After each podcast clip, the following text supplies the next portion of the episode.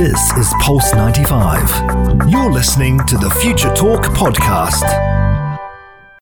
Future Talk. This is Future Talk. with Omnial Saleh and Hani Balkis. Good afternoon, everyone, and welcome back to Future Talk right here on Pulse 95. This is the one and only place where we give you a quick roundup of everything that is happening in the tech world, in the UAE, and all around the world. It is one sunny Tuesday right here in the heart of Sharjah.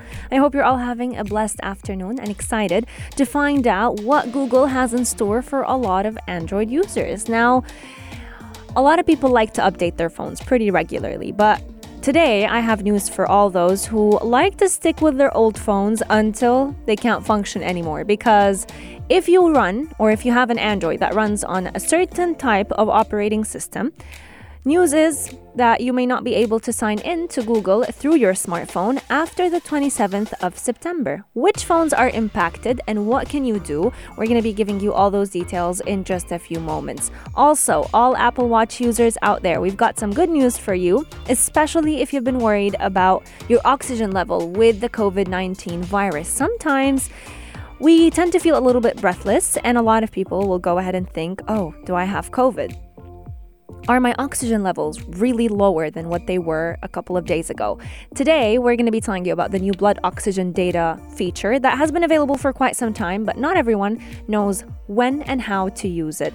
In the world of weird tech, we have a very exciting story about endings, happy endings or tragic endings with movies. Because if you've always wanted to choose how the movie ends, today we're going to be talking about an interactive cinema that will give you that choice very easily. Also, in the world of apps, today is a very sad day for anyone who loves the Twitter fleets because we're saying goodbye to them. They are no longer available starting from today, and we're going to be telling you exactly why Twitter has chosen to remove them.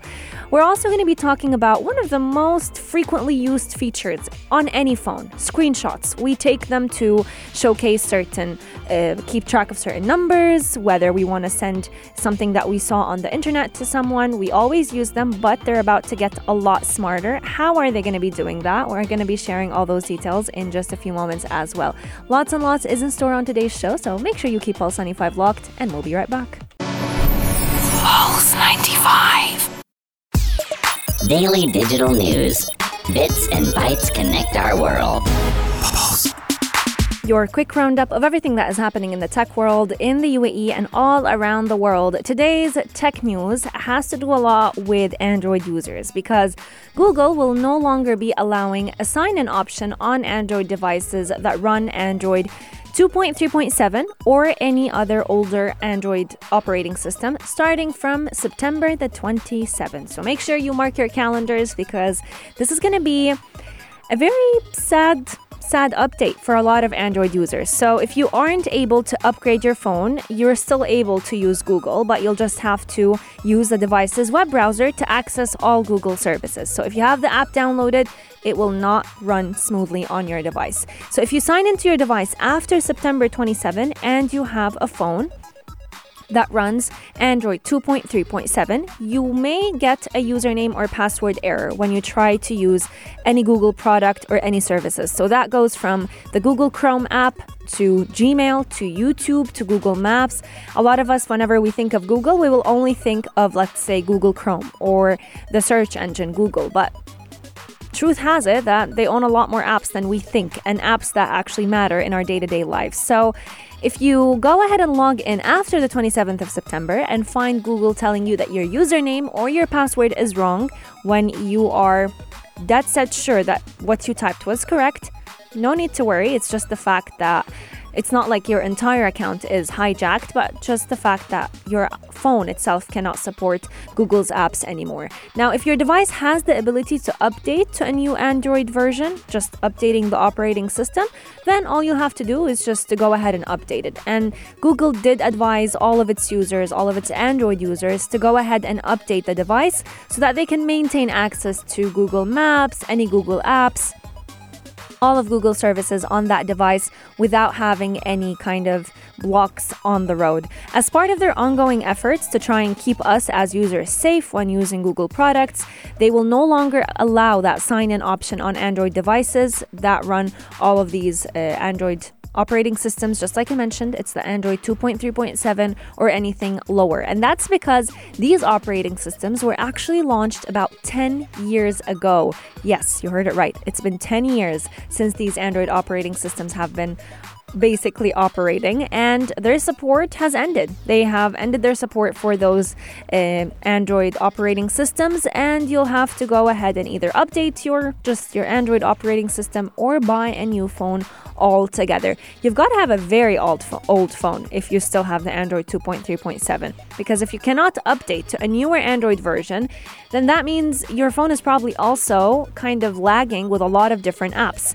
Uh, if you still want to stick to your old phone, you feel like it's running just fine, you don't want to update to the newer Android version, then you still have the option of using Google services, but you'll actually have to log onto the web browser for any of its services. So, Gmail, Google Maps, YouTube, you'll have to open it on Google or the web browser itself, Safari, let's say, not Safari, it's Android, but uh, Google Chrome, whatever it is that you're using. You'll have to log in directly from the web browser rather than just being able to access all those services through the application itself. Let me know what type of phone do you have and if you have an Android, let me know. Are you a big fan of Google's apps? I don't think anyone doesn't use Google's apps, especially if it's YouTube and Gmail and all those. And do you have the older Android operating system, 2.3.7, or are you uh, the per- type of person who constantly updates their phones? Our text lines are open 4215 do it to Salat or side into our DMs at Pulse 95 Radio. Coming up on the show, this story is dedicated to all those who own an Apple Watch because especially in the COVID 19 pandemic, they are actually helping us keep track of our blood oxygen levels. So if you've ever, ever felt breathless and have been wondering, do I have COVID? Have I caught the big C? No worries, you can easily check how's your oxygen doing with one specific feature. What is that feature? Keep Pulse 95 locked to find out more about it. You're listening to Pulse 95. Daily digital news. Bits and bytes connect our world. This story is for all those who own an Apple Watch, more specifically the Apple Watch Series 6 with the iOS 7 or any more recent update for their Apple Watch because during those tough times, during those COVID times, and the rise of cases that we've seen, you actually have a very quick and easy way to check how your blood oxygen is doing without necessarily having to buy that oximeter, that little device that clips on your index finger, or even head to the hospital. Especially if for those who are a little bit older in age, who kind of experience breathlessness pretty often and you're always kind of on the edge. Is it COVID? How's my blood oxygen doing? Especially because blood oxygen can actually determine a lot during the virus itself, during the virus period. We always know that your oxygen levels should remain in the high 90s. So if they start dropping, that's when you know you need medical support.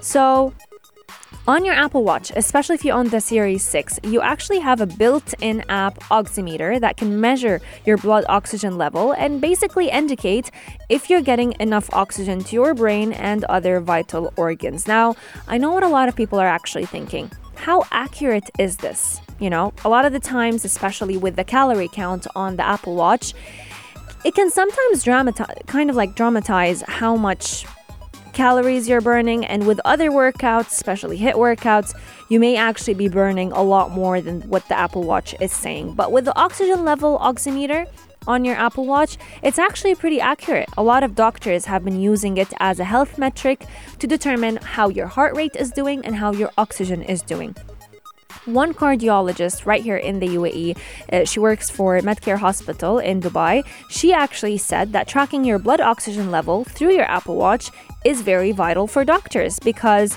it can actually track and kind of catch on low, low oxygen levels pretty accurately. And when you visit your uh, healthcare professional, especially whether it was towards the middle period of your COVID recovery, they can use it as a good enough reading. Now, a typical reading should be somewhere between 95% and 100%. Now, as we've always mentioned, the higher the number, the better is your oxygen. But a low percentage of oxygen in the blood can actually either showcase that you might have COVID, but it could also showcase different health problems. One of them being actually sleep apnea, where your oxygen levels kind of drop. It's kind of what they call choking in your sleep because you kind of stop breathing for a while and your Apple Watch can catch on that. It can also showcase if you have any cardiac issues. So, especially those who have kind of family history with cardiac problems, an Apple Watch could become a lifesaver. The watch's ability to monitor your blood oxygen level is done by using infrared light. So, they basically base it all upon infrared light and it's not the it's not the same way that an oximeter would work so it's not necessarily a certified medical device but it could be a good way to report back to your doctor. It's not the best way to self-diagnose so just because an apple watch reading said that your oxygen is pretty low, it does not mean that you have, let's say, sleep apnea. But it is a good way to kind of keep track of those metrics. When you go and visit a healthcare professional, they could go ahead and showcase and tell you exactly what further tests you would need. Now, I have a story to share actually about a mother who was a COVID warrior. She's a health professional as well. She was gifted an Apple Watch, a Series 6, and when she started using it, especially to track her oxygen level during her recovery period from COVID 19, her doctor actually in the hospital were using that Apple Watch as a metric to see how much oxygen saturation did she have at any specific case. And when the number dropped below 90%, she started noticing that her breathing is just not right, that she needed kind of external help. She was actually comparing the results and the numbers that she got on an oximeter with the results that she got on the Apple Watch Series 6. And for the most part, they were fairly accurate. So the readings were almost identical, maybe one or two percentage drops, but apart from that, it was almost the same. So if you are sick or you know anyone with a respiratory issue, the Apple Watch Series 6 would actually be a very good gift. It would provide them a quick indication that they need to kind of visit their healthcare professional, get a good checkup, or at least just have it's kind of like having an oximeter on you at all times. Instead of having that uncomfortable device on your finger, on your index finger. No one can walk around with that all the time. It would be a great gift for someone to kind of keep their health on track, especially those who are elderly. And if you also just feel absolutely healthy. It's a reliable feature when you're working out because it could always keep track of your blood oxygen no matter where you are. Let me know if you have an Apple Watch Series 6 and how do you like that blood oxygen uh, reading level. For those of you who don't know how to use it, I'll give you a quick guide. To take a reading, all you'll have to do is just open that blood oxygen app on your watch. Make sure that your wrist or that the watch is not too low on your wrist and that the band is snug but comfortable, so it's not too loose. Keep your hand and wrist as still as possible as the watch makes that reading, and then you can tap the start button to begin the scan. It will take about 15 seconds. It'll, it'll give you a quick countdown and then it'll just go ahead and measure it. And most of the times, that measurement is pretty accurate. Coming up on the show, we still have lots in store for all of you. If you are a big fan of watching movies, but you kind of hate how the director gets to choose what and how the movie ends, we're going to be talking about an interactive cinema that keeps that decision in your hands. Keep Pulse 95 logged to find out more about it. Pulse 95. Check this out. Check this out. Pulse 95. Do you like happy endings or do you like tragic and sad ones? That's a question I want everyone to go ahead and text us in at 4215 Dur Etisalat and let me know. Personally, I'm a big fan of happy endings. I don't like sad endings. I don't think I, I'm not gonna say I don't think people like sad endings because some people do, and I will be honest, some movies do require a sad ending. But at the same time, I would love to get a chance to choose how the movie ends. And sadly, for the longest time, this was just an option for directors. They get to decide how that movie ends. Yet, right here in the UAE, there is one interactive cinema that will allow us, as the lovely audience, to get to choose how the storyline will go for the movie. And what's interesting about it is because it is actually the fact that for the longest time, you could only give your feedback about the movie, what you think of the movie, but you could never decide how the movie would turn out. So there's one technology that's called CTRL or control. It's going to be launched in the region for the very first time by Vox Cinemas, and it's going to be launched in Saudi Arabia as well as right here in the UAE. And it's going to be a glimpse into the future of cinema because they are going to be showcasing the first feature length interactive film that is known as The Late Shift. It was created by the award winning talent Tobias Weber, and it's going to be screened in the region starting from the 5th of August in two days only. So, as a movie lover, you can go ahead and choose from a 180 decision point that will unlock unlimited possibilities for the plot. So, they're giving us seven alternative endings. You get to pick which one of those will happen for the movie. People will get as many as 50 options through the app that will be associated with that movie with the cinema in general, Vox Cinemas, and all of these votes will be processed to zero in on the most popular choices. So, this futuristic solution will actually turn movie showings into games. And we have actually seen kind of a glimpse of this in China during the Beijing Film Festival. They kind of gave the, the audience a choice to pick how the movie ends.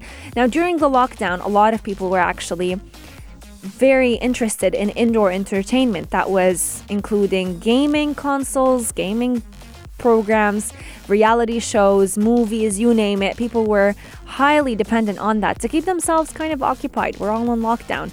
But now, as we return back to movies, a lot of inventors and researchers have been trying to kind of find a twist for it, you know? They want some change in the way we view movies, and this will be a beautiful change. I can't wait for the 5th of August to give you more details about this showing, but let me know. Do you would you like to pick your own ending for the movie that you're seeing? Or do you like the fact that it has been pre decided for you? You don't have to think about it, you just get to see what the director has in mind. I feel like there's pros and cons to each of those. I would like to pick my own mo- ending for certain movies, but with other ending with other movies, I feel like the ending that the director picks is the one that is a perfect fit for it. Our text lines are open 4215 do it to Salat or send into our DMs at Pulse 95 Radio. But keep Pulse 95 locked because Future Talk still has lots in store for all of you. You're, You're listening, listening to Pulse 95. Pulse 95. Pulse 95. Apps all around. What's worth a click and download?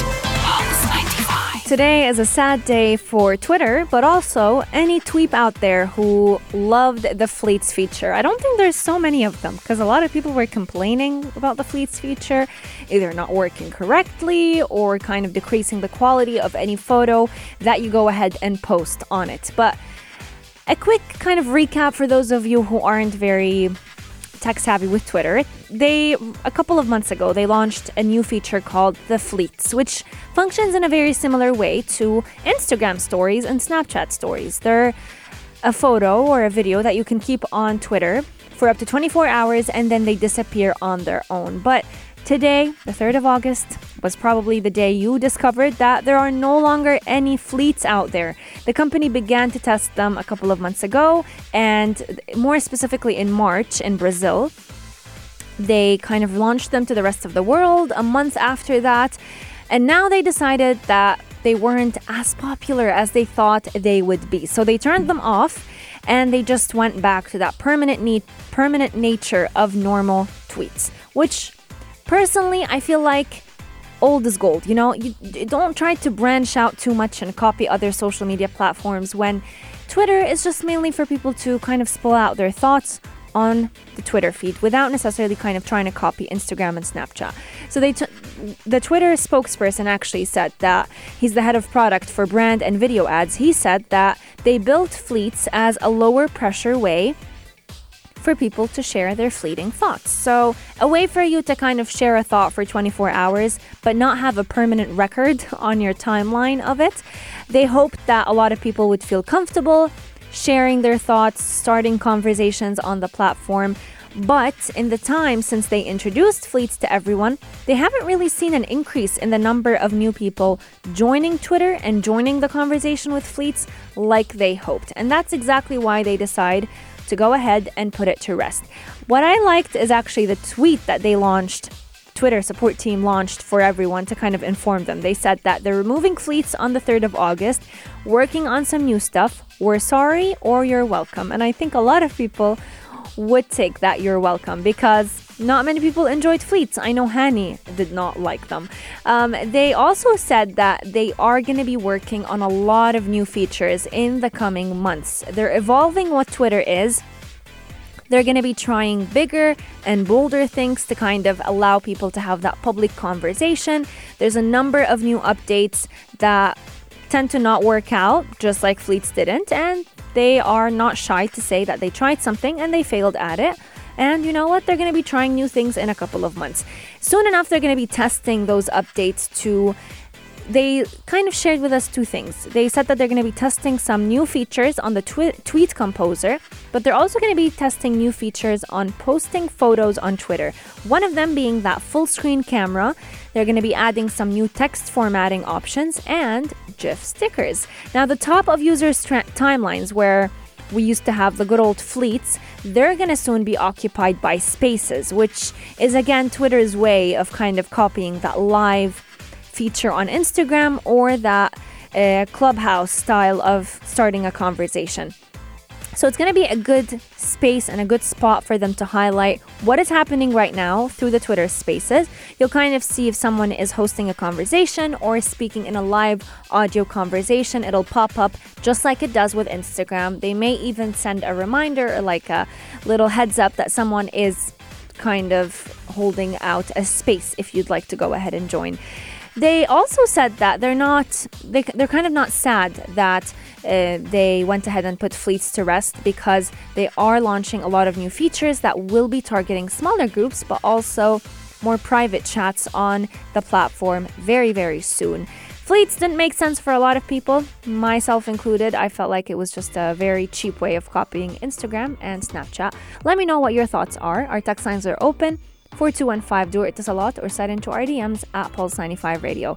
If you are a big user of screenshots, you tend to do them pretty often. If you want to highlight something to a friend or a loved one, or maybe even screen record to kind of showcase what it is that you're trying to do, I'm going to be talking about the future of screenshots because a lot of operating systems, one of them being Android, is actually working on a kind of, an evolved format of the screenshot that I'm going to be revealing in just a few moments. So keep Pulse 95 locked and we'll be right back. This is Pulse 95. How do you tech? How how how do you tech? Screenshots. We always do them without even taking a second thought, whether it was a shopping reference, whether it was a meme, whether it was a cat photo that you want to share with your friends and loved ones, or even serious research. You the first thing you think about doing is taking a screenshot and sending it out. It's routine and it's one of the most important features of using your phone. But they have been there since 2007. We're in 2021. There's bound to be an update. Android 12 is late to the game. They're soon going to be getting that full page website screenshot. And if Google can iron those bugs out before release, we will be seeing a lot of people enjoying them. Samsung and Apple have had that feature for quite some time, but recent patents actually show that they have interest in capturing metadata, which was basically range from live links to even site specific information like street addresses, song titles. You don't want to screenshot the entire webpage to be able to share those with friends and loved ones. There's also the new scroll capture when you screenshot on a Samsung Galaxy, which is basically that tool that would allow you to stitch together a long screenshot. With Apple, you would typically take like a screen record and just screen record as you scroll. With Samsung, you can simply stitch together the entire website. You'll browse that screenshot in your gallery, you'll see a go to website shortcut, and you'll basically be linked immediately to that website. Now, since iOS 13 back in 2019, whenever you take a screenshot on Safari, a thumbnail kind of pops up allowing you to either crop it, to turn it into a PDF, to delete it altogether. And it's been a great feature because sometimes your phone takes screenshots by mistake. Despite that long history of screenshots, it's there there's bound to be a next step. What's next? That's a question a lot of people are thinking of. And the next step may be a link saving option. That's going to be the most in demand smart screenshot feature. Whether you're a lawyer, whether you're an academic doing research, or even just shopping, we need an option where you can basically preserve the link from the page that you're looking at for future reference without you having to do that yourself. So, full copyable test capture is very important, and we're soon going to be seeing different phones actually introducing different ways about it. One of them being Samsung. So, Samsung kind of gives you an option where you can go back to the original page when you view it in the gallery, especially if you take a screenshot of the website. But soon enough, you may even have it saved on your phone without taking a second thought. So the phone kind of recognizes when you would need that website once again, especially if it's a website that you constantly look up. Apple also was recently granted a patent on its device, method, and graphical user interface. Big name, but it basically means that it's soon enough going to be even storing GPS locations, URLs, images, and whenever you want to go ahead and access them once again, it'll be able to pull it up for you without necessarily taking a screenshot. There's also a lot of details about being able to edit, annotate, and share screenshots on the touchscreen. We've seen a similar feature um, on iOS. You can kind of scri- scribble around or write down things with that edit option, but it's also going to be soon available for other operating systems as well. Uh, lots and lots in store for screenshots. Uh, if we look back in time, we would find out that 2007 was the first time the iPhone launched screenshot capabilities, and 2008 was the time when Android hopped on that bandwagon. They didn't, though, allow you to screenshot and add features on a specific photo. Uh, I'm excited to see what 2021 and 2022 has in store for screenshots. Let me know how often do you use screenshots and what do you find yourself screenshotting the most? I think personally it's got to be Google searches for me and maybe memes or posts of other people. So if I want to tell my friend, oh, this person did this, I'll just screenshot instead of if I can't s- share that post with them on that social media platform. So let me know what do you tend to screenshot most often?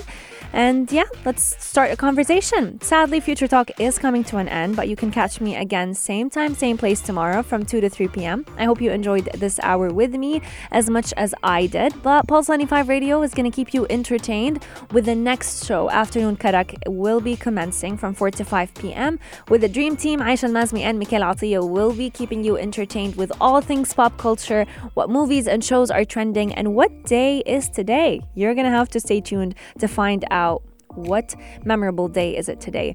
Uh, I'll catch you again tomorrow. Hope you're all having a blessed afternoon and enjoy your day. But keep Pulse 95 locked because our shows will keep you entertained throughout the day. This is Pulse 95. Tune in live every weekday from 2 p.m.